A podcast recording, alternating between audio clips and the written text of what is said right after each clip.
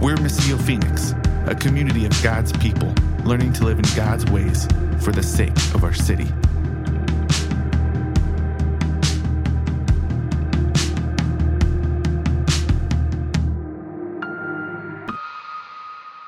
If you remember, Paul was in a city called Athens last week in chapter seventeen, which is in Greece, and it was a very philosophical town, very smart people, and he was speaking there. And now he goes to a much different city, just about fifty miles uh, west of it, I believe, called Corinth.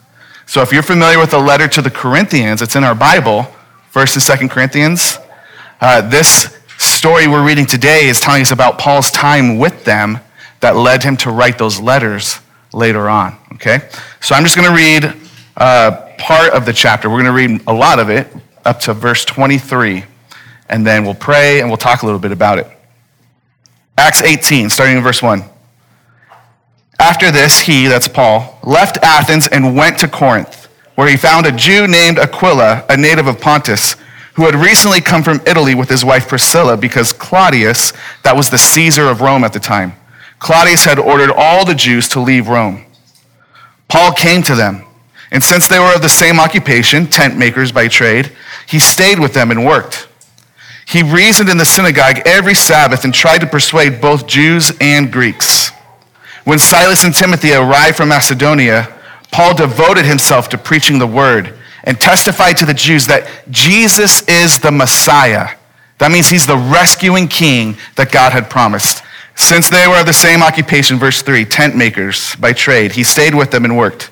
He reasoned in the synagogue every Sabbath and tried to persuade both Jews and Greeks. When Silas and Timothy, if you remember, Silas and Timothy were their friends who he got separated from, and when they were in Athens, he was without them the whole time.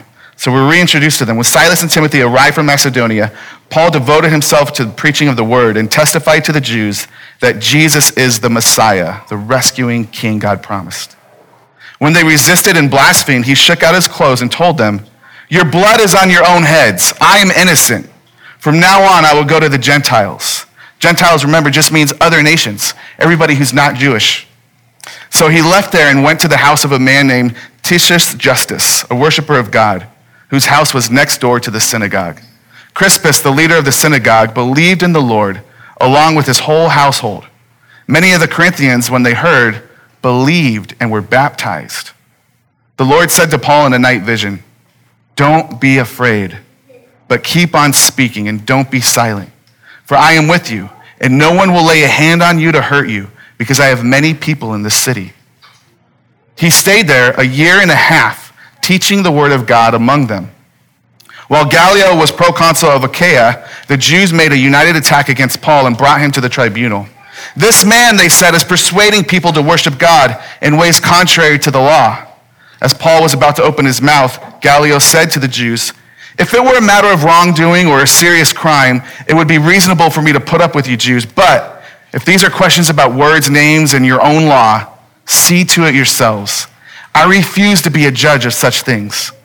So he drove them from the tribunal, and they all seized Sosthenes, the leader of the synagogue, and beat him in front of the tribunal. But none of these things mattered to Gallio. After staying for some time, Paul said farewell to the brothers and sisters and sailed away to Syria, accompanied by Priscilla, by Priscilla and Aquila. He shaved his head, this is why I did it too, at Cenchrea because of a vow he had taken. When they reached Ephesus, he left them there, but he himself entered the synagogue and debated with the Jews. When they asked him to stay for a longer time, he declined, but said farewell and added, "I'll come back to you again if God wills." Then he set sail from Ephesus. On landing at Caesarea, he went up to Jerusalem and greeted the church, then went down to Antioch. After spending some time there, he set out, traveling through one place after another in the region of Galatia and Phrygia, strengthening all of the disciples. That was a long bit of text, wasn't it? But this is God's word. Let's pray. Father, we are grateful for your word today, and we are grateful for this community and that we can gather together. We're grateful for your spirit being present with us.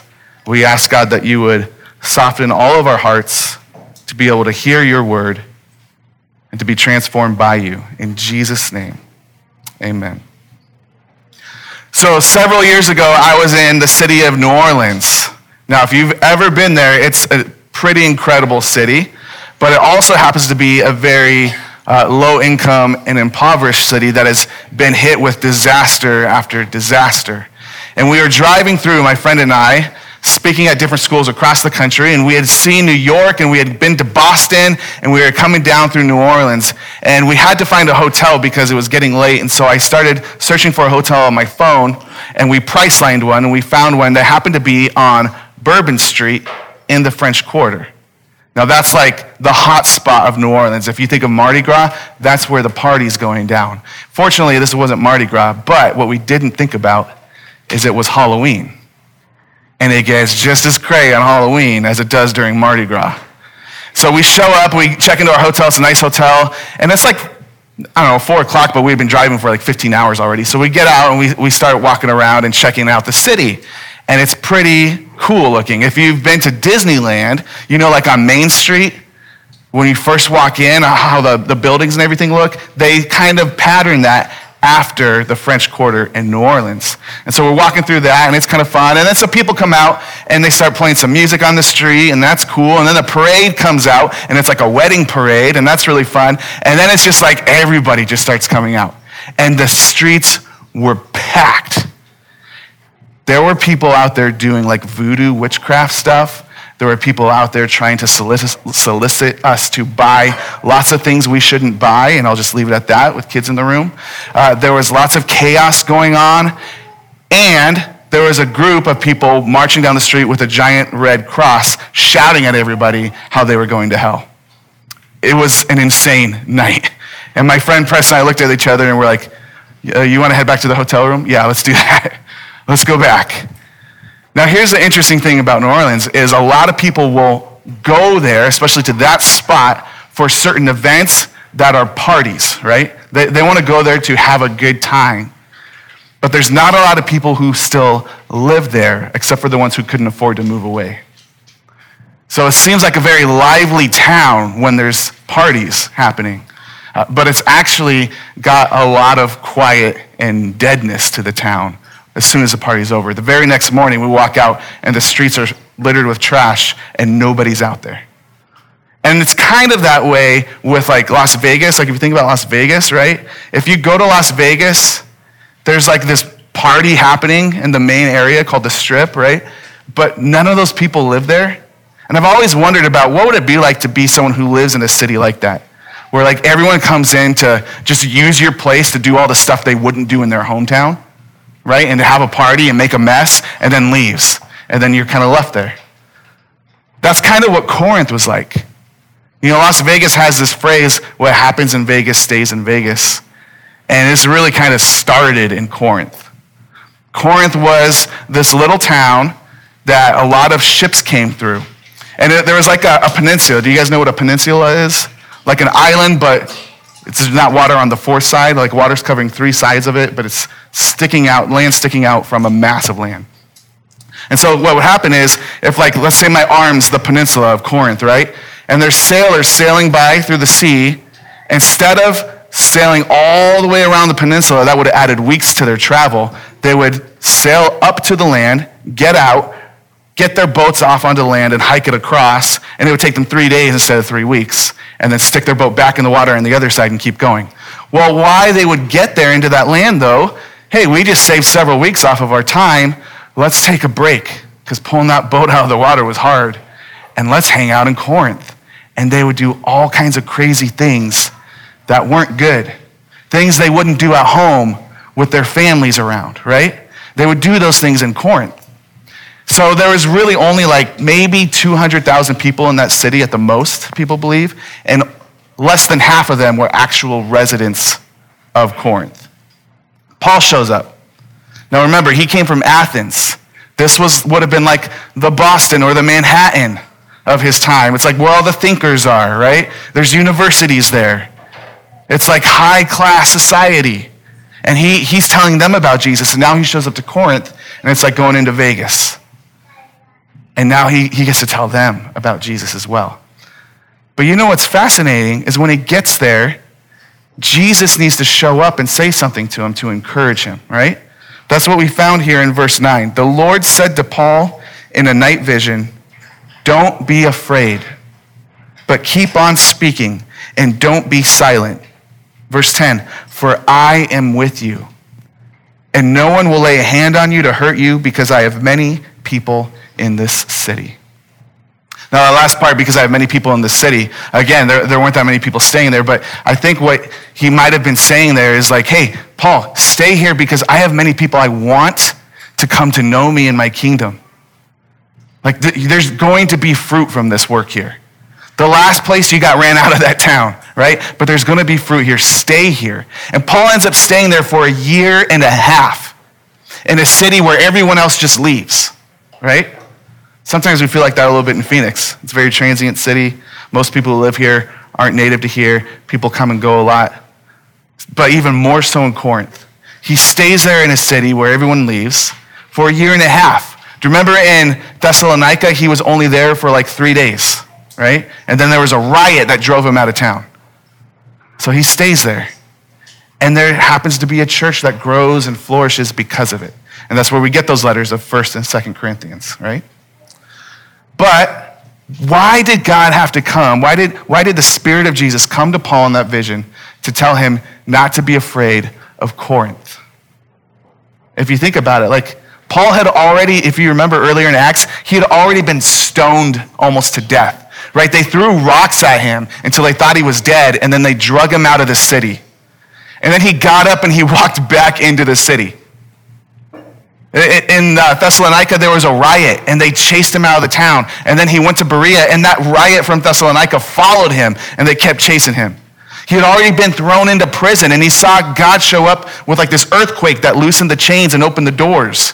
Why would he have been afraid in Corinth? Especially when people are just coming and going. They don't care what he's saying.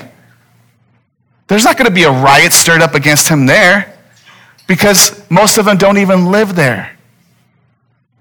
Here's, here's what I think, you guys. I don't think Paul was afraid because of his physical harm.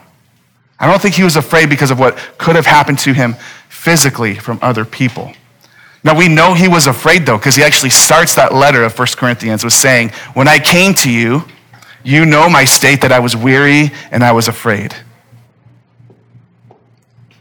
Jesus didn't say these words for no reason, right? But I think what is possibly going on is the state of that city he's in. He was actually afraid of what it could do to his soul. I think he might have been afraid of how the temptations could have tugged at him over time. I honestly, I think about if I was there in New Orleans that night and I didn't have a friend there with me, and we could say to each other, let's go back to the hotel room. This is getting crazy. What would have happened? There are some things going on that we knew were wrong, but let me tell you, sometimes those things look fun, don't they? Sometimes those things look nice. Sometimes they look appealing. And there were a lot of things going on in Corinth that people knew were wrong. They wouldn't do it in their hometown, but they were appealing, and they stopped, and they stayed for a few days before they moved on. I think Paul, we're, we're reminded here that he's just a normal guy. He's a regular dude. And he has temptations just like you and I do, right? And there were all kinds of things going on around him that could have tugged at him to say, hey, what about this? And don't you find it interesting that in Athens, he was kind of by himself, but as soon as he gets to Corinth, God sends him some community. Right away, we get We get, uh, what were their names? Aquila and Priscilla, right? Now that happened through hard stuff. That happened because the Rome, uh, the Roman emperor, right, Caesar, who was in charge of everything at that time, he kicks all the Jewish people out of his city. He doesn't want them there. And so they're sent from their home with nothing. But God was using that, even that hard thing, to help care for people in the process. And so Priscilla and Aquila, they come to Paul, and they happen to both be tent makers, right? That would be, so here's the equivalent of that. Like if I make my money roasting coffee because we don't have a huge church, right? Uh, and like that would be like the equivalent today of being like, oh, you're a, you're a coffee roaster too?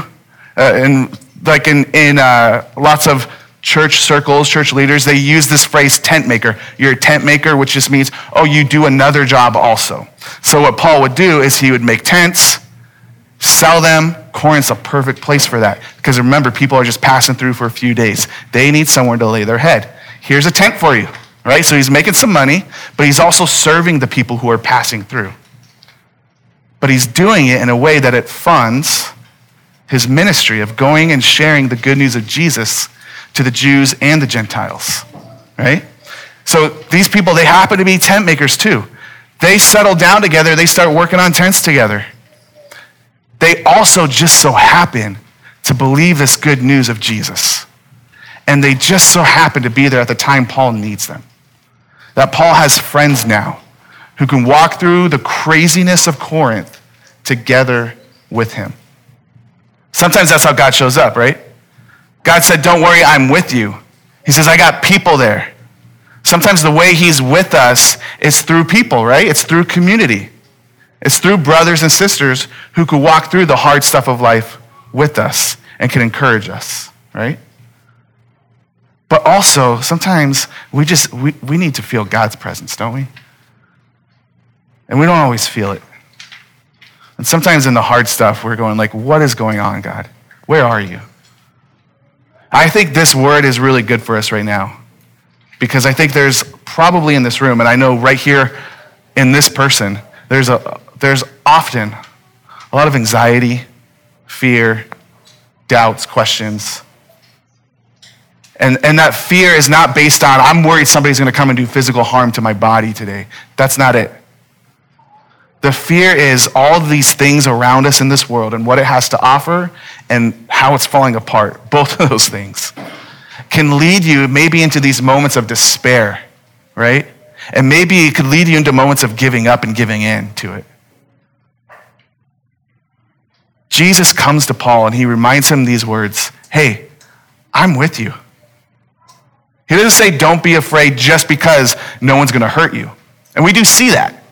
Like when he's brought before people, the dude's like, I don't, the, the Greek official, he's like, I don't even care. Like, stop bothering me with this stuff, right? So he's not harmed. What happens is the Jewish religious leader of the temple, the synagogue, he gets beat up afterward. So it's like, Jesus is like, don't worry, you're not gonna get harmed. The harm comes to another person. Uh, but Paul's been harmed before, right? That's not, that's not what he needs to hear. He doesn't say, don't be afraid because you're not going to be harmed alone. He says, don't be afraid because I am with you. Now, here's what I, I really want us to hear this morning, you guys, is that message is not just to Paul. That message the Lord has been saying to us over and over again, time and time again. I have a tattoo on my right arm here from Jeremiah. And in Jeremiah one, he says these words. I think I have it up on the screen. Jeremiah one eight. You can ask me about the tattoo later. Jeremiah one eight, God says to Jeremiah, someone he's sending to speak his words to his people, a prophet, do not be afraid of anyone for what? Because you're not going to get harmed? No, he says, for I will be with you, right? I will be with you to rescue. This is the Lord's declaration. There's another prophet who heard those words and shared it with the people of God too in Isaiah. Isaiah chapter seven, verse fourteen. The Lord himself will give you a sign, right? And he's talking about this is when Jesus would be born. This is a prophecy of what's to come, that Mary, the virgin, would give birth, have a son, and name him Emmanuel. Now we gotta understand what that word means, right? Emmanuel. Anytime, kids, if you see, like, if you read that, you, you hear or see the word El, E L, in the Old Testament, that's a Hebrew word that means God, okay? But Emmanuel is like a full statement. It's like a sentence. Not just God, but it actually means God with us. God will be with you. That's the promise. Matthew starts off with this reminder of that promise as he's retelling the birth of Jesus. In Matthew one twenty-three, he actually quotes that exact thing that just happened. See, the virgin will become pregnant, give birth to a son, and they will name him Emmanuel, which Thank you, Matthew, for spelling this out for us. He, he tells us, translated, God is with us.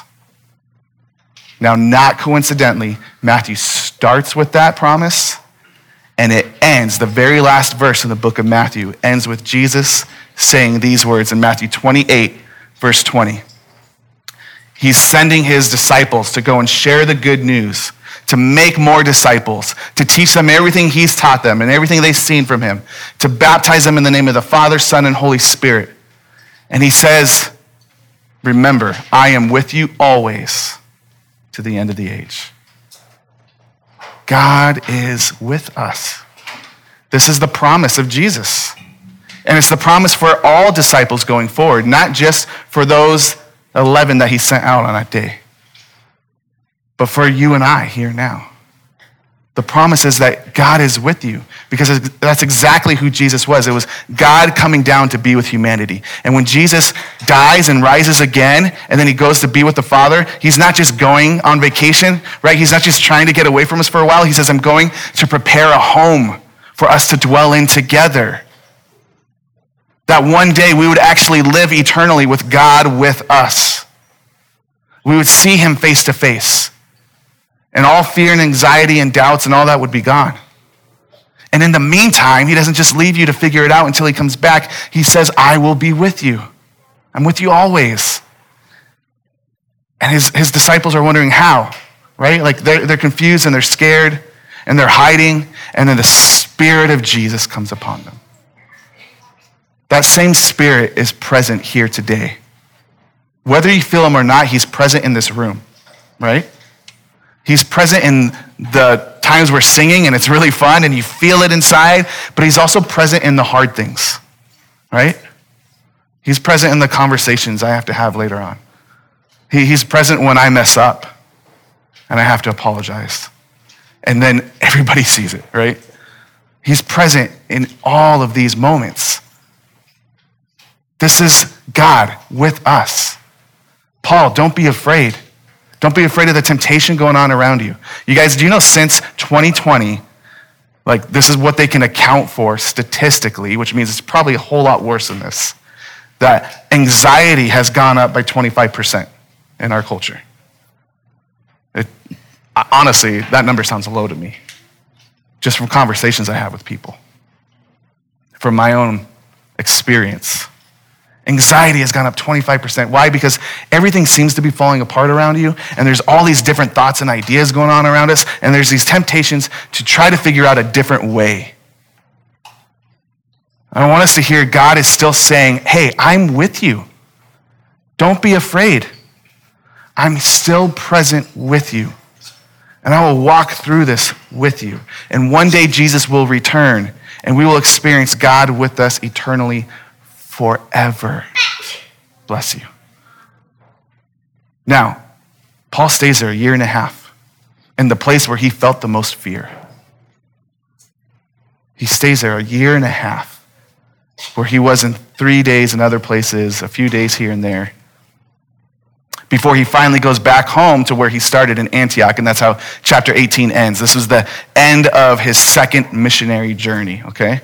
He goes back home, he gets some rest at Antioch for a while. We'll pick back up next week what happens after that. But he lives there with them, where there's all this chaos going on around him.